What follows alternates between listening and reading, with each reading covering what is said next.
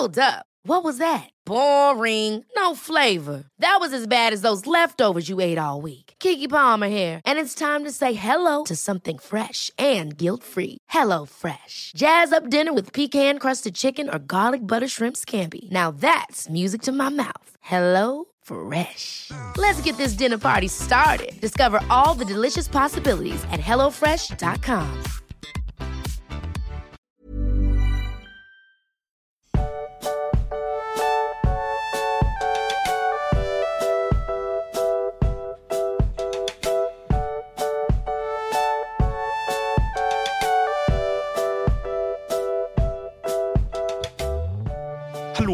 herzlich willkommen zu Tollkühn, unserem Mittelerde-Podcast. Ich bin der Max und bei mir ist wie immer der Ramon. Das bin ich. Und wir sind heute bei Folge 3, also Kapitel 2, der Schatten der Vergangenheit. Genau, ja. Und bevor wir mit dem Kapitel losgehen, loslegen, ich habe ähm, in Bezug auf die letzte Folge nochmal recherchiert. Für dich. Also, beziehungsweise ich habe, ähm, was ich so aus dem Kopf rausgerotzt habe, habe ich mir nochmal äh, bestätigen lassen. Ähm, es ist nicht komplett sicher oder Tolkien widerspricht sich selber ein bisschen darin, was Mittelerde jetzt genau ist, weil du hattest ja die Frage gestellt oder die Frage kam ja auf, ob Mittelerde äh, ein Teil unserer Erde hier ist. Mhm, Weil genau, das ja. ging aus dieser Haustierfrage heraus. Ähm, und im Grunde ist es ja wie oft bei Tolkien, er hat ja einfach angefangen und das hat sich dann alles so ein bisschen entwickelt. Und ursprünglich war dieses ganze Silmarillion gedacht als so eine kleine Mythos-Entstehungsgeschichte für England. Und ähm, hat sich dann aber so ein bisschen weiterentwickelt zu einfach der ja, äh, mythologischen Vorgeschichte unserer Erde. Also Tolkien selber hat mal ähm, geschrieben, dass er die ähm, Mittelerde ungefähr 6000 Jahre vor unserer Zeit hinrechnen würde. Ah, okay. Und da, da habe ich dann gleich nämlich eine Anschlussfrage, weil das heute auch noch eine Rolle spielen wird. Was ist denn außerhalb von Mittelerde? Also Mittelerde ist ein Kontinent Ja, und was ist außerhalb von Mittelerde? Ist da was bekannt? also außerhalb von Mittelerde ähm, gibt es, es ist ein bisschen was bekannt, ja, ich kann jetzt auch nicht alles aus dem Kopf sagen, aber es gibt natürlich ähm, den Ort, wo die äh, Elben quasi hinreisen. Genau, glaube, das, das, das ist ja der Punkt, der heute noch eine, eine Rolle spielt, genau. Genau, ähm, also äh, Valinor nennt man das Ganze. Und wo auch die äh, Valar leben sollen, also die von äh, dem Erschaffer dieser Welt eingesetzten Wächter. Okay. Und ansonsten sind da noch irgendwelche anderen Kontinente oder Erdteile bekannt?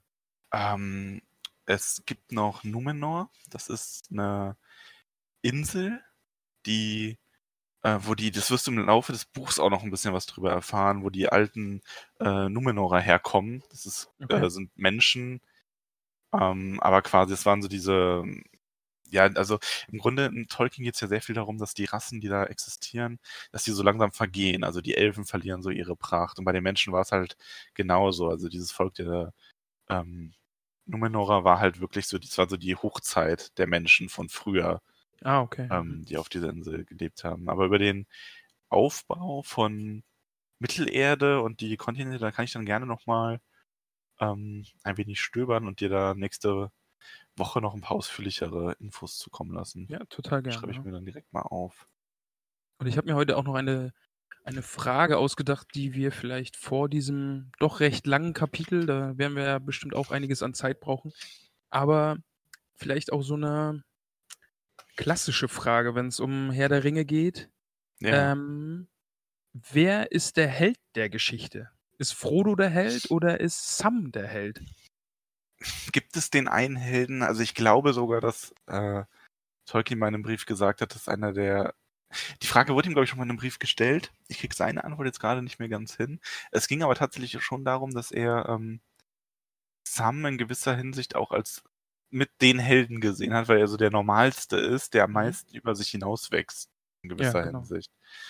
Ähm, ja, Also also, das ist, das ist ja, also wir haben ja beim letzten Mal schon gesprochen, diese klassische Heldenreise, die man eben als Autor in seinen Büchern möglichst, möglichst eben verfolgen soll. Und da ist eben auch ein ganz wichtiger Punkt, der, der, der Held der Geschichte fängt an in seiner wohl, wohl geformten Umgebung, in seiner, eben im, in, im klassischen Auenland, ja, in seinem Dörfchen und kommt dann eben zurück und er muss sich verändert haben. Also das ist, das ist ein, äh, ein großes Kriterium für die Heldenreise. Für diese Held- klassische Heldenreise. Genau, ja. Dass der Held sich eben verändert hat. Er ist gewachsen, er ist nicht mehr derselbe.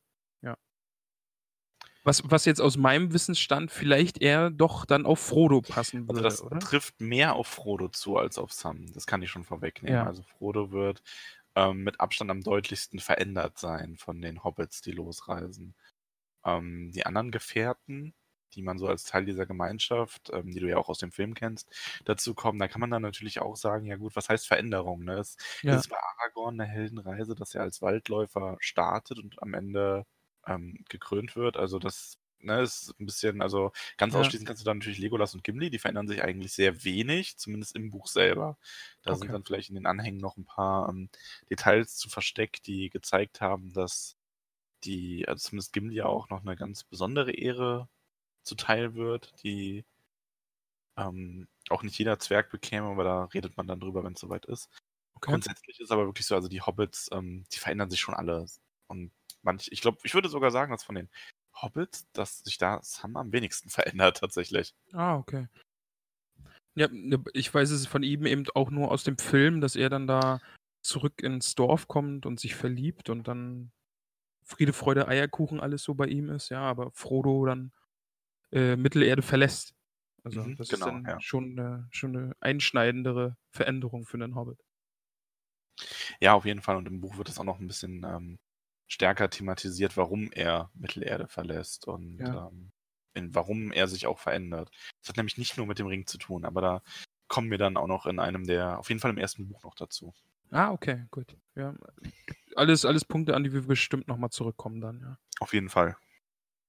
Ja, lass uns mit dem zweiten Kapitel des ersten Buches anfangen, denn da ist ja doch einiges, worüber man reden kann und ich habe mir auch ganz viele Fragen dazu und Notizen gemacht. Okay. ja, also ich fasse das Kapitel mal zusammen. Das ist nämlich schnell passiert. Unbedingt, ja. Das Kapitel behandelt im Grunde ähm, die Zeit nach Bilbos Verschwinden. Ähm, wie Frodo, der, ähm, ja, der neue Herr von, ähm, von Hobbingen wird. Ähm, nicht von Hobbingen, ähm, Beutelsend, oder? Beutelsend, Dankeschön. Ich Profi. Ja, du Profi. ähm, der neue Herr von Beutelsend wird und wie in Hobbingen damit umgegangen wird. Ähm, wie er sich so ein bisschen entwickelt in den nächsten Jahren, weil hier ist ja ein ganz großer Unterschied zum Film. Ähm, es passiert ja, also Tolkien nimmt sich hier die Zeit, sage ich mal, das Ganze erstmal ordentlich arbeiten zu lassen. Also er lässt genug Jahre vergehen, damit man sieht, dass ähm, dieser Effekt vom Ring, den, äh, den Frodo jetzt besitzt, dass der auf ihn übergeht, dass er nicht mehr altert Genau, ja.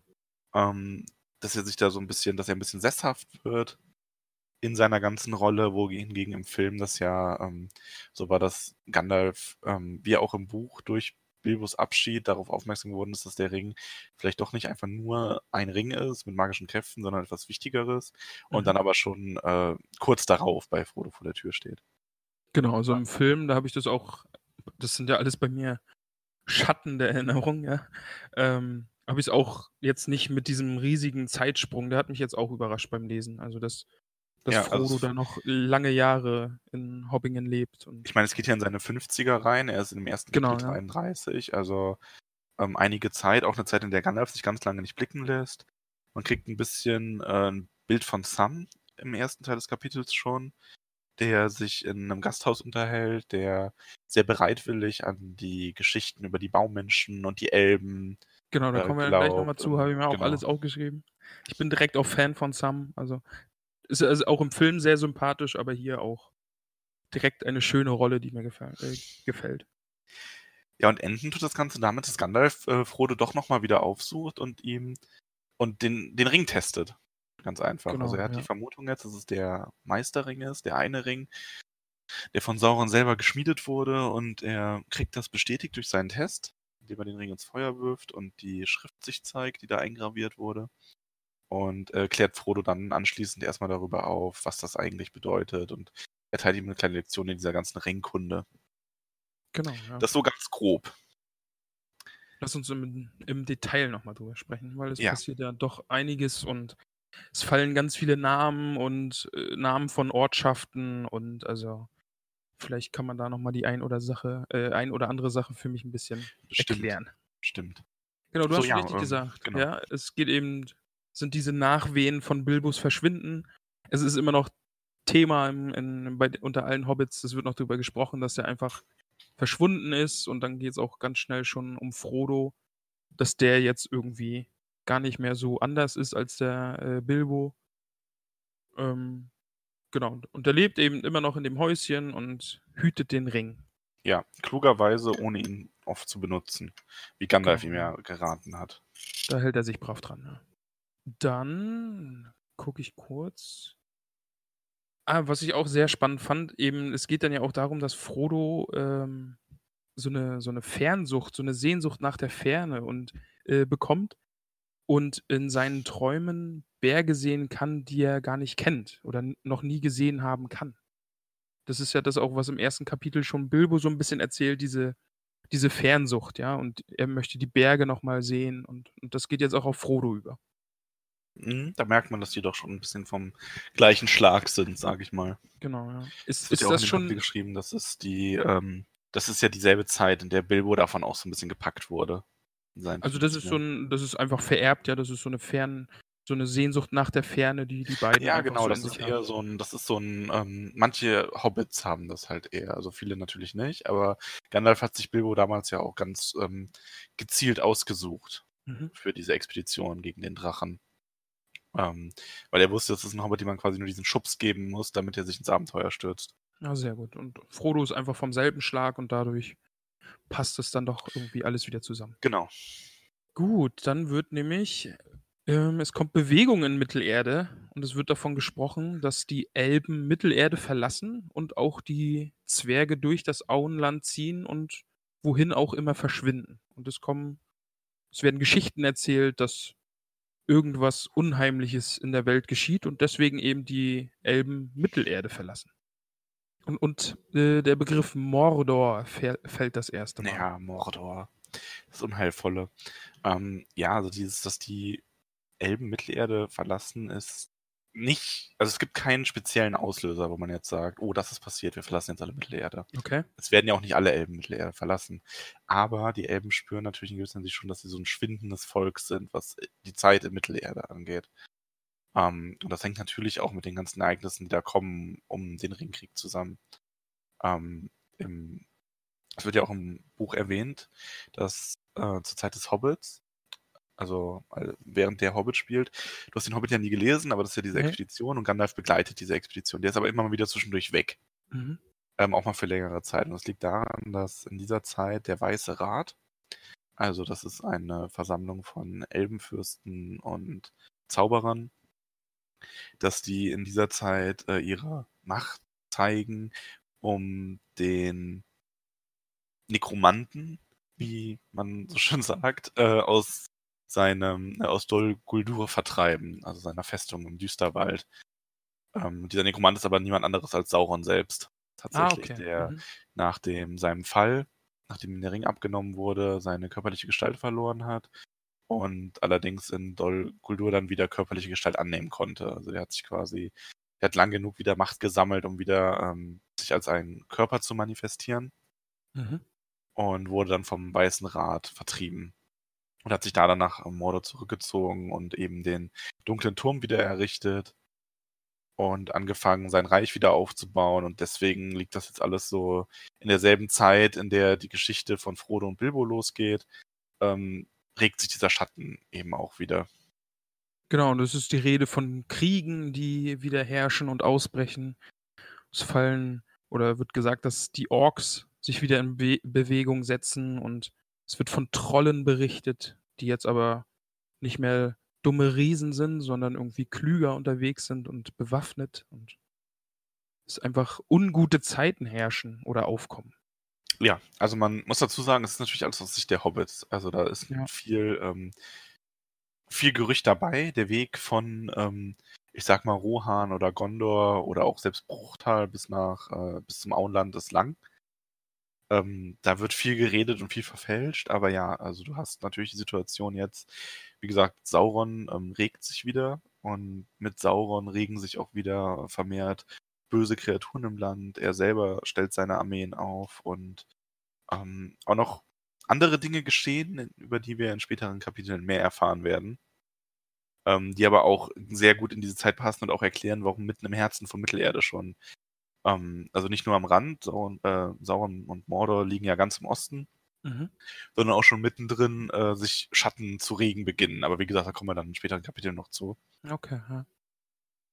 Aber ja, es ist eine unschöne Zeit. Also es wird ungemütlich gerade in Ja, Mittelerde. und das ist ja und, gerade erstmal der Anfang. das. Ne? Ja. Also, ungute Zeiten stehen bevor. Auf jeden Fall. Genau, dann äh, geht es weiter mit dem guten Sam, den wir jetzt wieder erleben. Den haben wir im ersten Kapitel schon mal so nebenbei immer mal gesehen. Der jetzt im Gasthaus im, im grünen Drachen sitzt und eben ein bisschen den Herrn Frodo und den Herrn äh, Bilbo ein bisschen verteidigt, weil es da immer noch ungute Geschichten gibt und eben auch Märchen. Ja, Na, für die Hobbits sind schon Märchen, oder? Also, weil ja von diesen Baummännern gesprochen wird. Ja, also für die Hobbits sind das äh, Geschichten, sag ich mal Ja. einfach. Genau, und da wird dann eben auch gesagt, dass die, dass die Elben äh, Mittelerde verlassen. Und da fand ich auch sehr schön, äh, Sam will unbedingt mal Elben treffen. Ja, der große Ja. Wunsch. Das wünscht er sich mehr als alles andere anscheinend. Also Sam ist auch, ähm, die Gamschis standen ja immer gut zu Bilbo und Frodo. Und ähm, Bilbo hat unglaublich viele elbische Geschichten erzählt und Gedichte und so weiter und auch ein bisschen auf Elbisch. Also Sam wurde auch schon sehr mitgeprägt von seiner ganzen Jugend her schon. Der ist da quasi erzogen worden, ähm, da sehr neugierig und begeisterungsfähig von zu sein. Ja. Auch wenn er ja eigentlich ein eher einfacher Typ ist.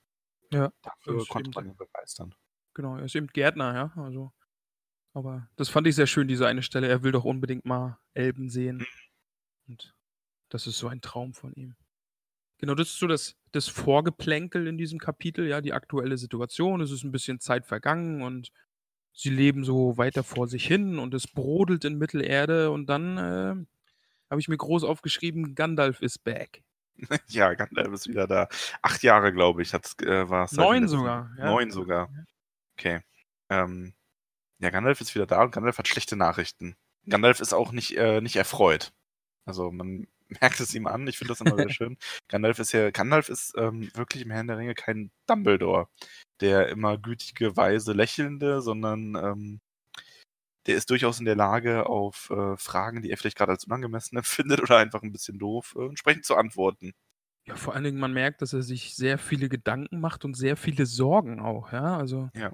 der ist schon auch sehr darum äh, bemüht, dass es, dass diese Welt doch irgendwie in, in, in, etwas Gutem endet und nicht das Böse gewinnt. Was, was nachher auch nochmal eine Rolle spielt, als, darum, als es darum geht, warum Gandalf denn den Ring nicht nimmt, ja.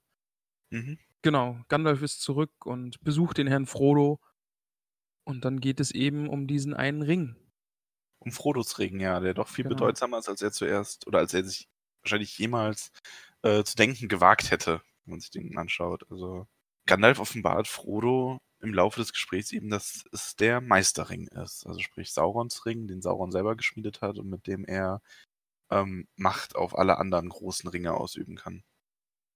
Da habe ich gleich eine Frage. Ja. Weil, man- weil ich, genau, Sauron hat ihn ja selbst geschmiedet und es wird immer gesagt, dass diese anderen Ringe in einer Elbenschmiede geschmiedet wurden. Äh, ist Sauron denn ein Elb? Nee, Sauron ist, ähm, tatsächlich ist Sauron das gleiche wie Gandalf.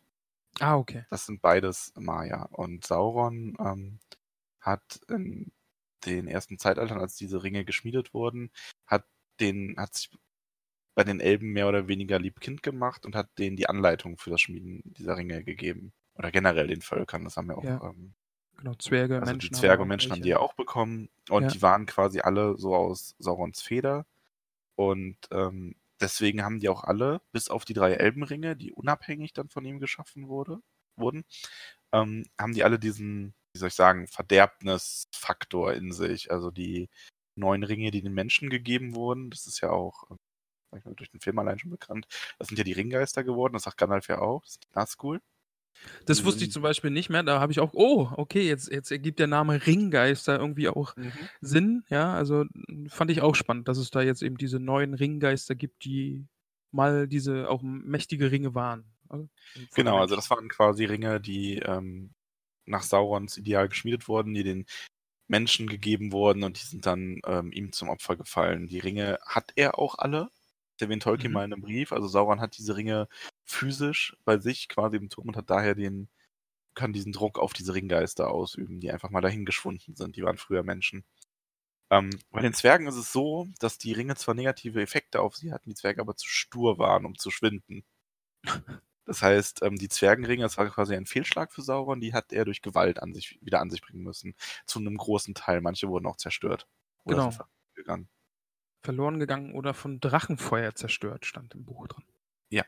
Genau. Ähm, die drei Elbenringe wurden, wie gesagt, unabhängig davon geschmiedet dann und die sind nicht von Sauron berührt. Das heißt, die Träger können sie nutzen und ähm, können die Macht dieser drei Elbenringe ausüben. Ähm, wer die drei Elbenringe trägt, werden wir auch erfahren im Laufe des Buchs. Mhm.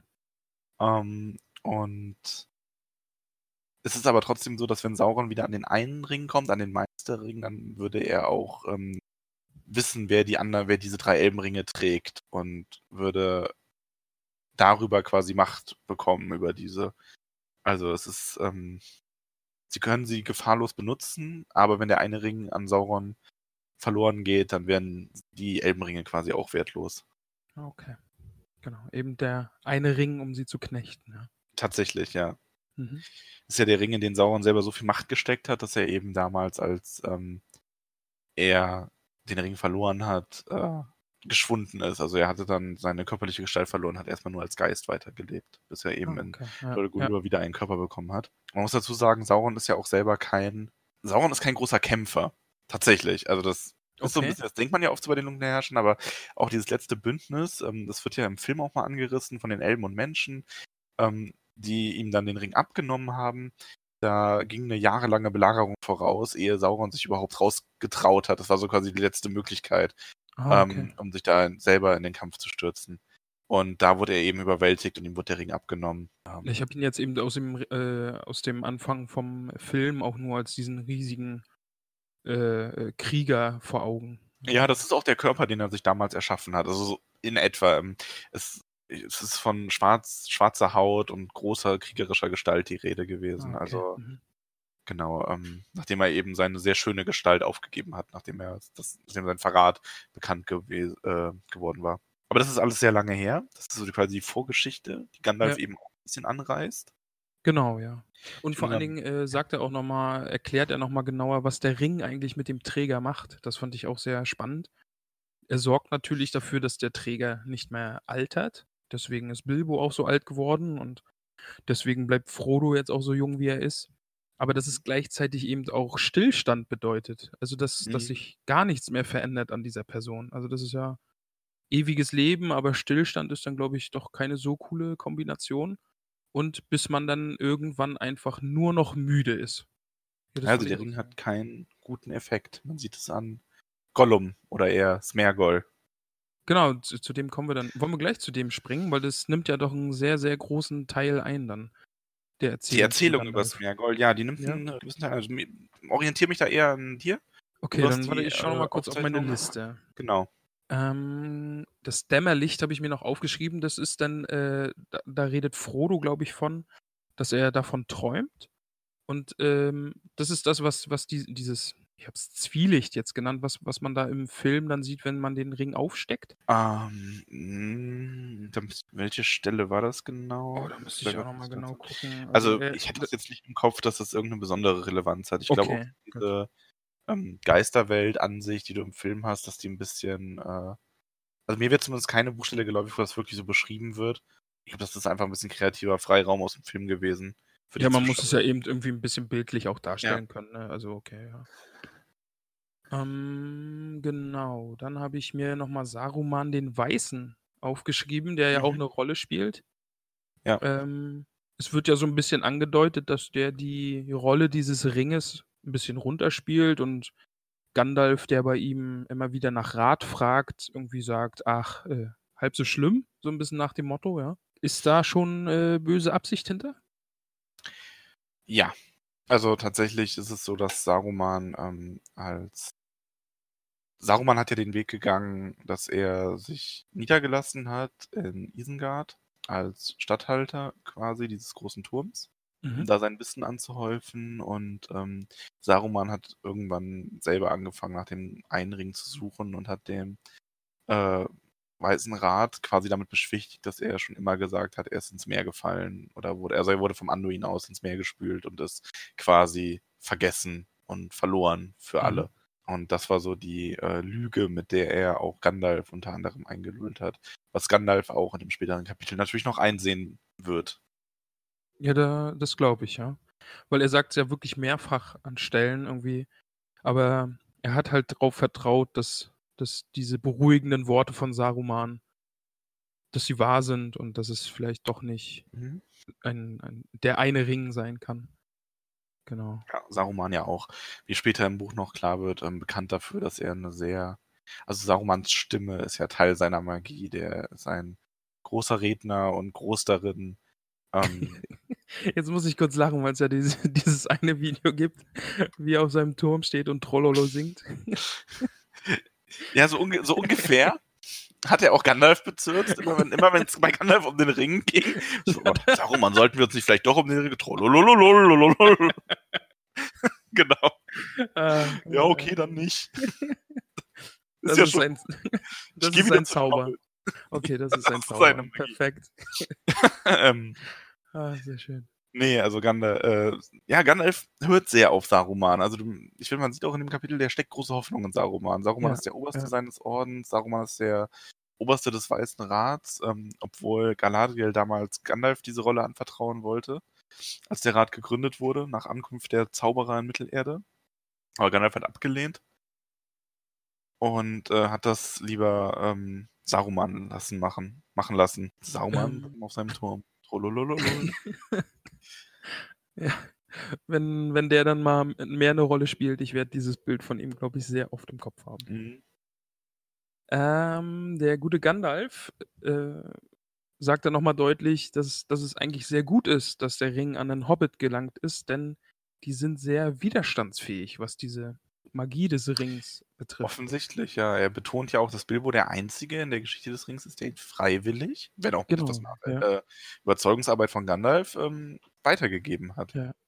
Das ist ja Und so da- auch mal passiert. Und da, da, da habe ich dann auch wieder direkt so eine, so eine Stelle, also ich orientiere mich wirklich am Film, weil der, das ist das, was ich kenne und der schickt mir dann immer ganz viele Bilder und da, Mhm. ich kenne jetzt keine Namen, aber dieser eine Mensch, der dann mit Frodo auch aneinander gerät, dass er den, den Ring will und, und der hat den ja noch nicht mal berührt und, und wird so zornig, ja, Ja. und genau. Boromir. Boromir, genau. Boromir, der Tapfere, der Sohn Gondors. Ja, genau. der Und, tatsächlich im Buch ein wenig anders ist als im Film. Also nicht. Bin gespannt. Also okay, ja. ähm, werden wir ja auch noch innerhalb des ersten Buches kommen. dann noch ein schönes Zitat, irgendwie, äh, was Gandalf sagt, alles hat mit dem Ring zu tun. Und das finde ich dann auch dieses zentrale Objekt eben, um das sich alles dreht dann. Mhm. Dann haben wir. Ah, ich fand auch sehr spannend, wie beschrieben wurde, eben, dass der Ring so ein bisschen sein Eigenleben hat, ja. Er wird mal größer, damit er dem Besitzer vom Finger fällt und mal wird er ganz schwer, damit es ganz schwer fällt, ihn wegzugeben. Und also das fand ich auch sehr schön beschrieben. Ja, Gandalf sagt ja selber, ähm, der Ring wollte gefunden werden. Also Genau, das ja. ist genau das Ding. Ähm, ja. Zauberringe haben es an sich gefunden zu werden. Den könnte man nicht einfach wegwerfen und darauf vertrauen, ja, das war's dann. Nein, die werden gefunden.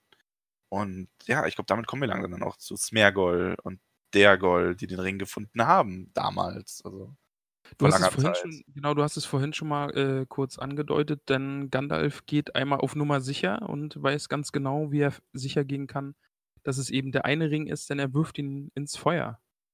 Und dann kommt diese Ja, stimmt, berühmte, genau, ja. berühmte Schrift, die sich über diesen Ring dann zieht, die, die, was eingraviert wurde. Und damit ist er dann schlussendlich hundertprozentig sicher, das ist der eine Ring. Genau. Einringen sie zu knechten, sie alle zu finden, ins Dunkel zu treiben und ewig zu binden. Ja, das kann sogar ich. Das, äh, sonst hätte ich das jetzt auch alles beendet hier, wenn du gesagt hast, das, das kennst du nicht. also. Nein, das, das kenne ich. Den Spruch kenne ich natürlich. Ähm, genau. Und er sagt nochmal, es ist eben der Ring des dunklen Herrschers und er ist sich hundertprozentig sicher, dass Sauron diesen Ring mit allen Mitteln zurückholen will. Deswegen äh, der Krieg brodelt, die unguten Zeiten äh, bevorstehen. Und er hat ähm, von Bilbo erfahren. Beziehungsweise vom Auenland und den Hobbits, die er lustigerweise irgendwie vorher gar nicht auf der Landkarte hatte. Ja, ja, so, ach, Hobbits, hm, naja, ja, egal. Die so unwichtig waren, ja. Sagt genau, auch einiges über Sauron aus, dass er an einer Stelle sagt, er würde ja lieber ähm, nutzlose Hobbit-Sklaven sehen als freie Hobbits. Ja, also das ist. Er, also auch wenn die als Sklaven nicht viel Nütze ja. wären, ja, ähm, Hauptsache versklavt und unter seinem Willen. Genau, dann habe ich über die Ringgeister haben wir schon gesprochen. Das war für mich auch neu, dass da wirklich diese, die ich auch kenne, die Ringgeister aus diesen Ringen der Menschen geschaffen wurden. Ja, und dann, dann lass uns doch mal zu Smeagol kommen. Ja, Gollums Vorgeschichte. Ähm, wird im Film auch gezeigt? Kam mir nämlich auch direkt bekannt vor. Also gerade diese Szene, ähm, wo dieser Deagol hinuntertaucht und äh, den, den Ring im Fluss findet und das, das kam mir alles sehr bekannt vor. Und auch den, den Smeagol, der noch nicht aussieht wie Gollum. Den hatte ich auch. Äh, so. tatsächlich Teil des dritten Films. Ähm, ah, okay. Äh, Im dritten Film ähm, beginnt ja, also Gollum spielt ja tatsächlich nochmal eine Rolle. Da wird seine Vorgeschichte direkt passend gezeigt. Also das hat man natürlich ähm, aus filmerischer Sicht sehr clever gemacht, weil da wäre es sinnlos gewesen, in dem ersten von drei Filmen diese Entstehungsgeschichte zu zeigen und dann ist der Charakter quasi erstmal ähm, zwei Filme nicht wirklich oder zweieinhalb, eineinhalb Filme nicht mehr relevant. Ja. Deswegen wurde das da hingezogen, aber ja, da wurde das auch gezeigt. Genau, kurz nacherzählt, das ist nämlich Smeagol und Deagol, die sind äh, an einem Fluss und graben unter, unter Baumwurzeln und im Wasser nach Schätzen. Habe ich jetzt so verstanden, richtig? Mhm. Und der gute Deagol taucht dann im Fluss hinunter und sieht etwas glitzern und findet eben den einen Ring. Und Smeagol ist von erster Sekunde an neidisch darauf, gierig nach diesem Ring und sagt, äh, er hätte Geburtstag und Deagol soll ihm doch gefälligst etwas schenken. Und das soll der Ring werden.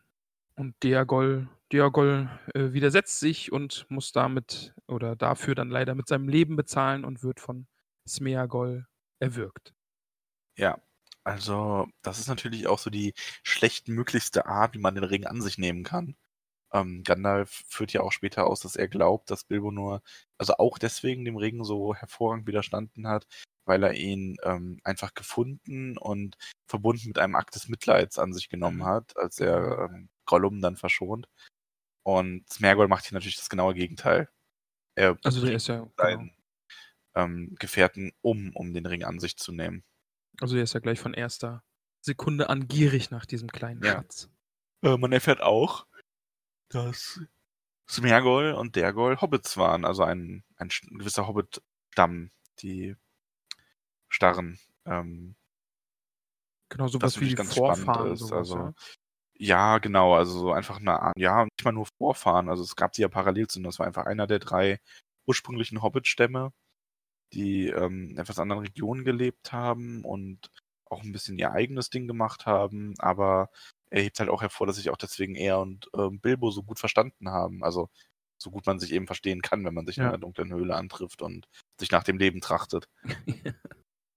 Ähm, weißt du ungefähr, wie alt Gollum ist aktuell, so, als die Geschichte spielt? Als die Geschichte spielt, also zu dem Moment, wo ähm, Gandalf und Frodo da sitzen und sich unterhalten. Ja, genau, oder, oder als äh, Gandalf erzählt ja auch, dass sie ihn lange gesucht haben und genau, wie, wie alt er ist. Also über 400 Jahre. Oh, okay, ja. Also er hat den Ring wirklich sehr lang gehabt. Ähm, war irgendwas in seinen 30ern, als sie den Ring gefunden haben. Ähm, also als Gollum, also Smergol den Ring gefunden hat ja. und diese Transformation nach ähm, Gollum hat dann ging über auf jeden Fall über 400 Jahre. ja, das, das erklärt dann auf jeden Fall auch seine Erscheinung. War. Ja, also Genau, Wenn das man, ist. wenn man über, über 300 Jahre oder was auch immer es dann sind, irgendwie in Dunkelheit in einer Höhle lebt, dann darf man so aussehen, wie er aussieht. Es fällt sogar noch ein spannender Name, nämlich der Aragorn wird genannt, der Gandalf geholfen hat, Gollum zu finden. Mhm, ja. Ist nur eine kleine Randnotiz. Wird später sogar nochmal mehr darüber berichtet werden. Aber ja, Aragorn wird das erste Mal erwähnt. Den kennt man als. Ähm, also, wenn man nicht blind und taub die Filme gesehen hat, sollte man den auch kennen. Könnte man mal gesehen haben. Den guten Herrn. Ähm, genau. Dann wird noch darüber berichtet, dass Gollum nach dem Verlust seines Ringes nach Mordor gegangen ist oder beziehungsweise da war und von Sauron aufgeschnappt wurde und verhört wurde zu dieser ganzen Angelegenheit. Ja, das ist ähm, mehr oder weniger der Beginn des ganzen Übels an dieser Stelle. Gollum trägt die Nachricht nach ähm, Mordor, um seine starken Freunde zu holen, die ihm Ja. den Ring zurückholen sollen. Und das geht natürlich alles furchtbar schief. Für ihn wie für alle anderen, außer Sauron. Und Sauron erfährt dadurch von den Beutlins, vom Auenland, von dem Ringfund. Das ist natürlich, äh, also wie du sagst, wirklich ein großer Punkt. Ja, also jetzt der Bösewicht hat sein Ziel wieder vor Augen, weiß, dass der Ring gefunden wurde und zu seinem Glück haben nur kleine jämmerliche Hobbits diesen Ring in der Hand. Mhm. Also für ihn sicher gerade ein schöner Tag, denn das sollte ja ein leichtes sein, dem Frodo oder dem Bilbo, wie er noch denkt, einfach den Ring wieder abzunehmen. Im Grunde schon, ja. Man muss aber auch dazu sagen, das weiß niemand, wo das Auenland ist. Ah, okay, ja. Es wird, ich weiß nicht mehr genau, an welcher Stelle es beschrieben wird, aber auch die Ringgeister werden ihre Probleme haben, das überhaupt erstmal zu finden. Ja. Ähm, das bringt natürlich alles etwas Zeit und Sauron ist ja schon vorsichtig in seiner Planung. Aber ja, grundsätzlich ist das der Stein des Anstoßes, der dazu führt, dass da alles losgetreten wird. Und Gollum selber wird ja auch wieder freigelassen. Und das ist ja der Moment, wo, Gan äh, wo Aragorn ihn aufgreift. Genau, und dann kann Gandalf ihn unter Einsatz ein, ein, von Feuer und ein bisschen Druck dann auch äh, die ganze Geschichte entlocken und weiß, woher der Ring kam und weiß, wie Bilbo an den Ring kam. Genau. Genau. Also das ist soweit die Geschichte von Smergol.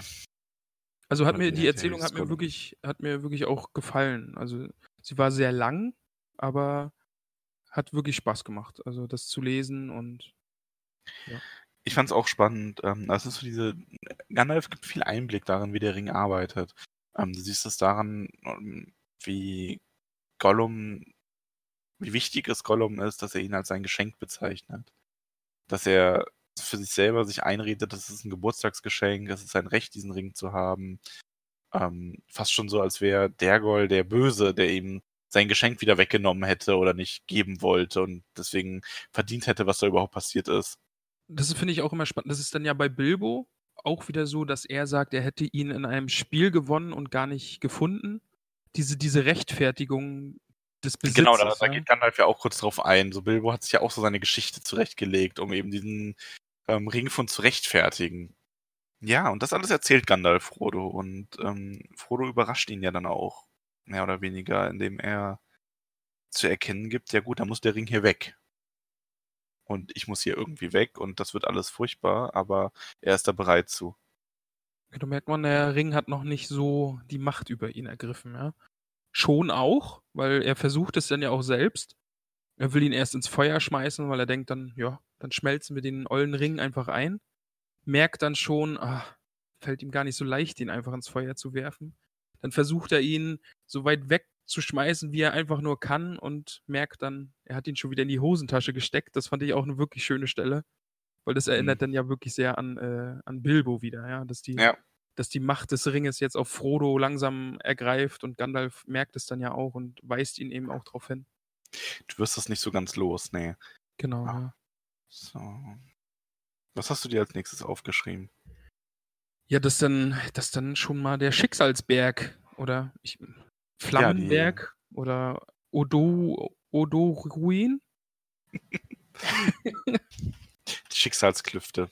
Schli- Genau. Da wurde der, also im Schicksalsberg, äh, die Schicksalsklüfte und dort wurde ähm, der Ring geschmiedet und dort in den Tiefen kann er auch verbrannt werden. Und damit wird dann ja auch das erste Mal so das Ziel dieser ganzen Geschichte jetzt äh, formuliert und wird ihm gesagt, ja, der Ring, der muss dahin.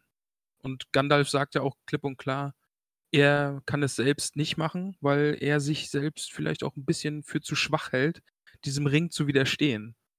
Er Ja, würde sich, er also würde sich, er würde sich zwar vornehmen, damit Gutes zu tun und das, und das Böse in dieser Welt damit zu äh, vernichten, aber sieht eben auch, dass der Ring dann nach und nach doch auch Macht über ihn ergreifen könnte. tatsächlich ähm, schreibt Tolkien, das ich, fand ich ganz spannend, in einem seiner Briefe, ähm, hat er mal so ein bisschen das Szenario beschrieben, was passiert wäre, wenn Gandalf den Ring an sich genommen hätte, weil man muss Ah, unterscheiden, okay, spannend. es gibt nämlich die Wesen in Mittelerde, die den Ring an sich nehmen können und für die wäre der Effekt wie für Frodo nur, dass sie dann, wenn sie den für sich beanspruchen und sagen, hier, ich bin jetzt der Meister des Rings, es würde sich nicht, es würde nicht passieren. Also Sauron würde ähm, seine Macht da geltend machen und hätte den Ringträger schnell in seiner Gewalt. Also es wäre so ein bisschen ähm, wie bei den Ringgeistern einfach, Mhm. der würde anfangen Ja. zu schwimmen.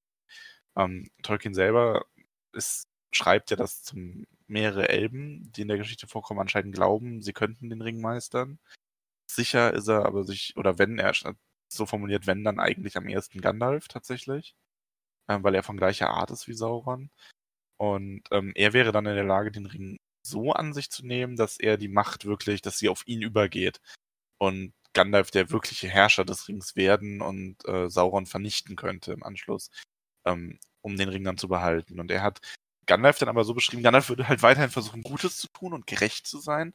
Ähm, er wäre aber natürlich, ähm, er würde eine Welt schaffen, quasi ohne Freiheit, in der alles genau durchreguliert ist und alles Mhm. zu seinem vermeintlichen äh, Rechtsempfinden nach. Das heißt also, es wäre im Grunde eine genauso schreckliche Welt, es wäre eine ähm, Diktatur, in der alles gleichgeschaltet werden müsste und nur diese eine Ansicht von oben durchgedrückt. Also dieser, dieser Korruption des Rings könnte er sich auch nicht, äh, nicht Korruption, Korrumpierung des Rings könnte er sich auch nicht entziehen Ja, und würde dann eben ja, auf diese Art böse werden. Also genau. Er sagt ja selbst, ne, er will nicht werden wie der dunkle Herrscher und die Gefahr sieht er einfach, wenn er sich den Genau. Ring nehmen würde. der einzige Unterschied, den Tolkien da gesagt hat, ist, ähm, dass Sauron wäre halt einfach böse und Gandalf würde das Gute nehmen und das so entstellen, dass es böse aussehen wird am Ende. okay. ja. ja, spannend. Also, also dass, dass, dass äh, Tolkien sich da auch die Gedanken gemacht hat, ja. Also was wäre, wenn, was wäre, wenn Gandalf jetzt den Ring wirklich genommen hätte? Und, Ja. Ja, spannend, spannende Überlegung, ja.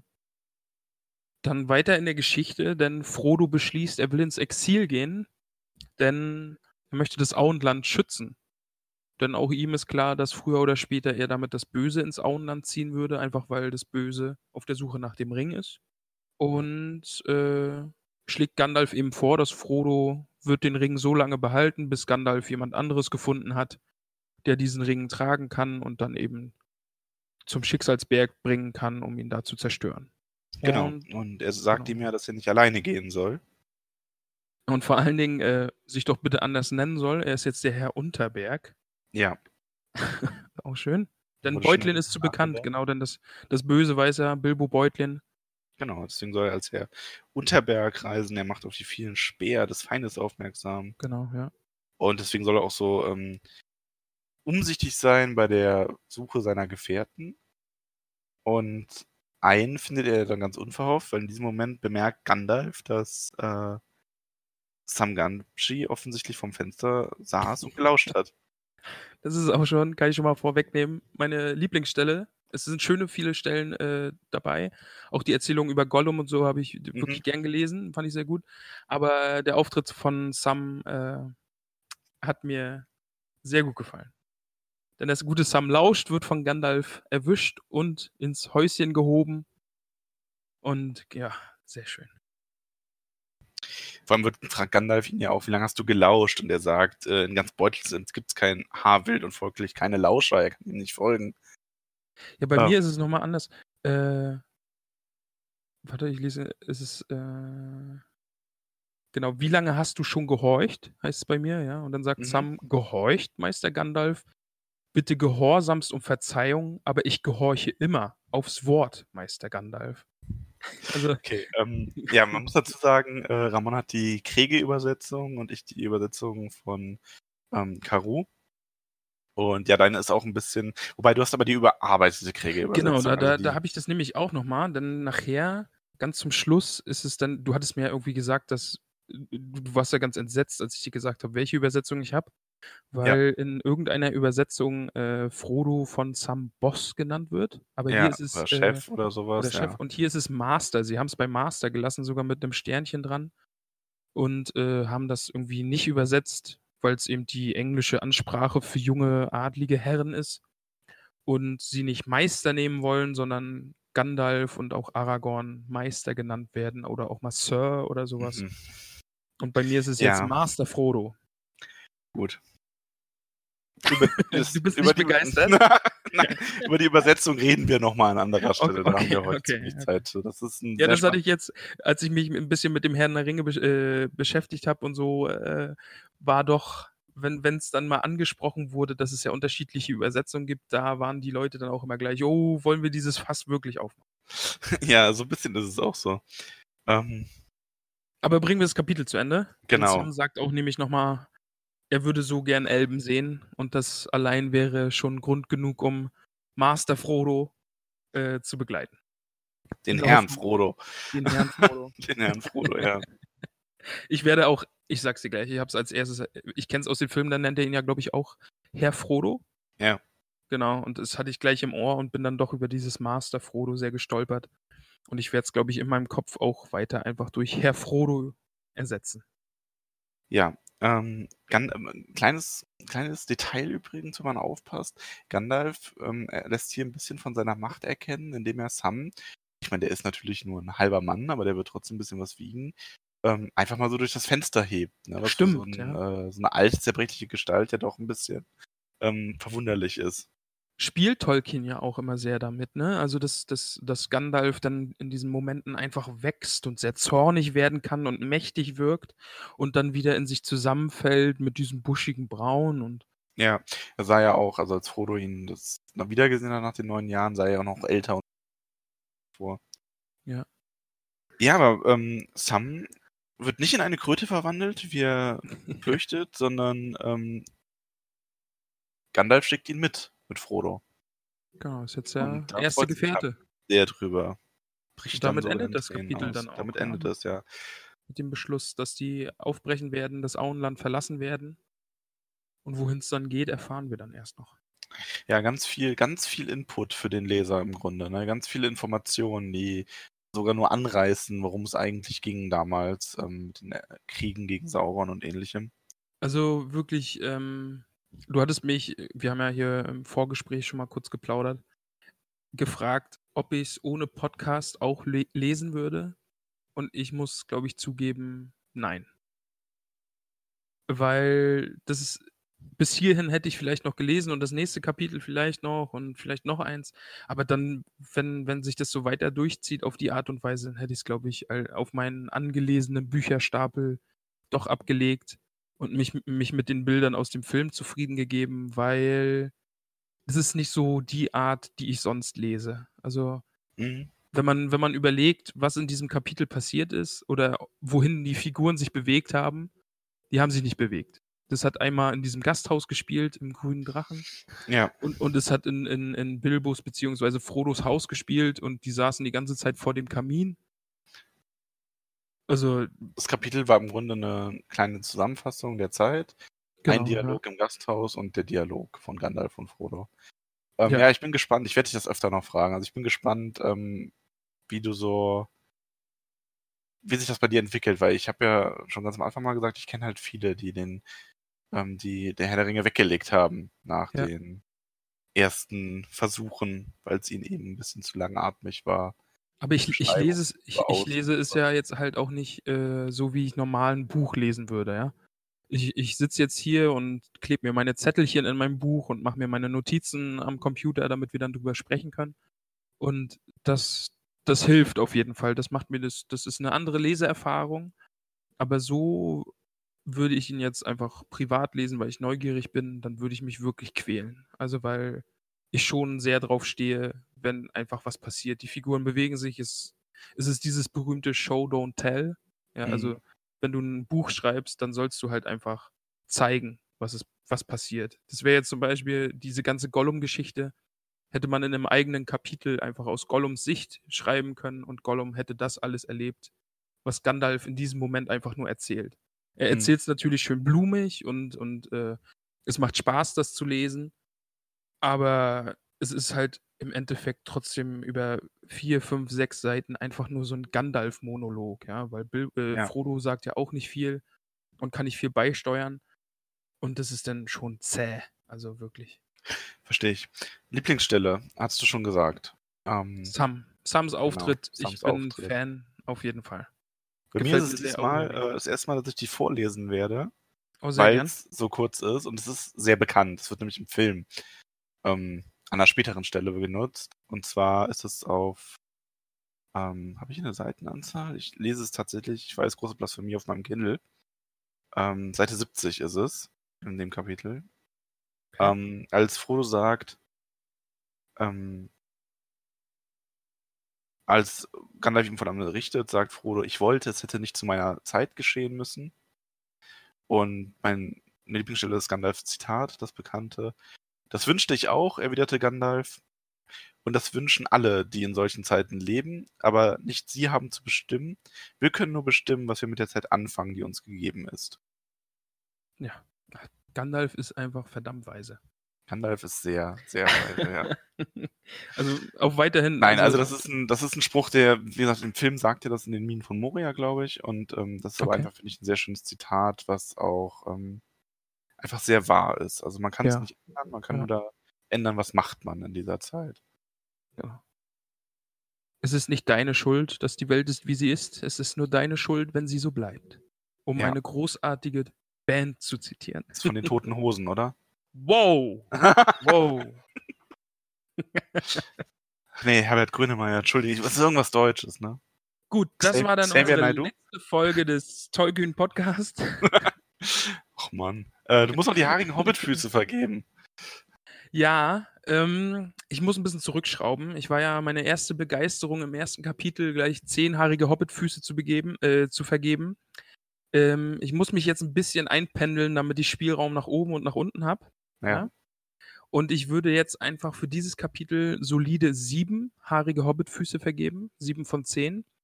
Einfach, damit ich in Zukunft sagen kann, welches Kapitel fand ich jetzt stärker, welches fand ich schwächer. Ich bin viel kritischer bei den Kapiteln als du, aber das liegt wirklich, glaube ich, daran, dass ich weiß, was noch so kommt.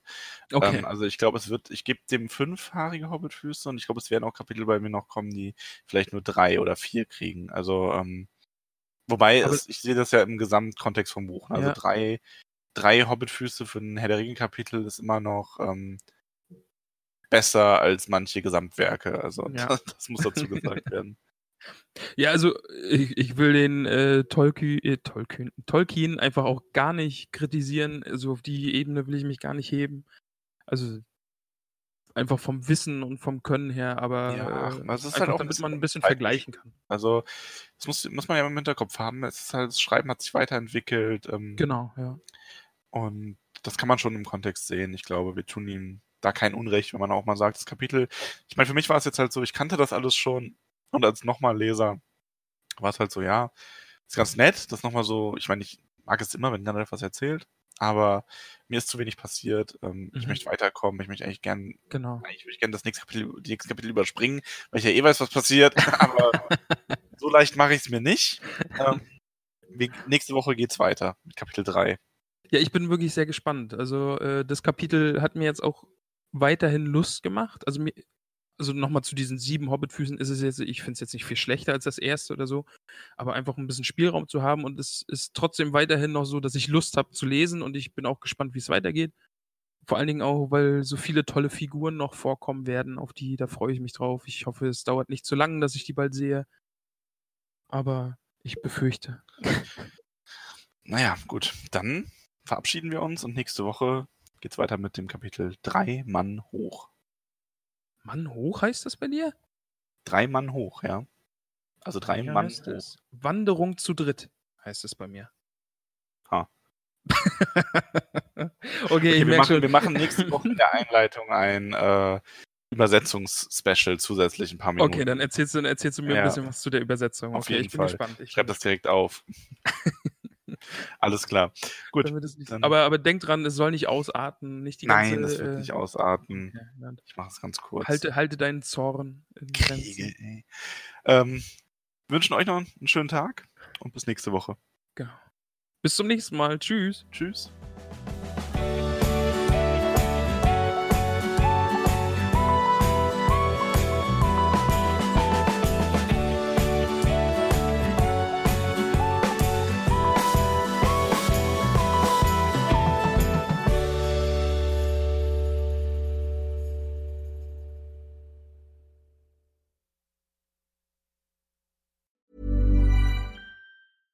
Ever catch yourself eating the same flavorless dinner three days in a row?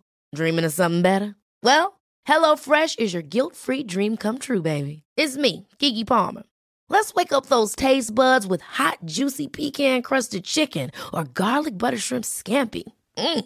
Hello Fresh. Stop dreaming of all the delicious possibilities and dig in at HelloFresh.com. Let's get this dinner party started.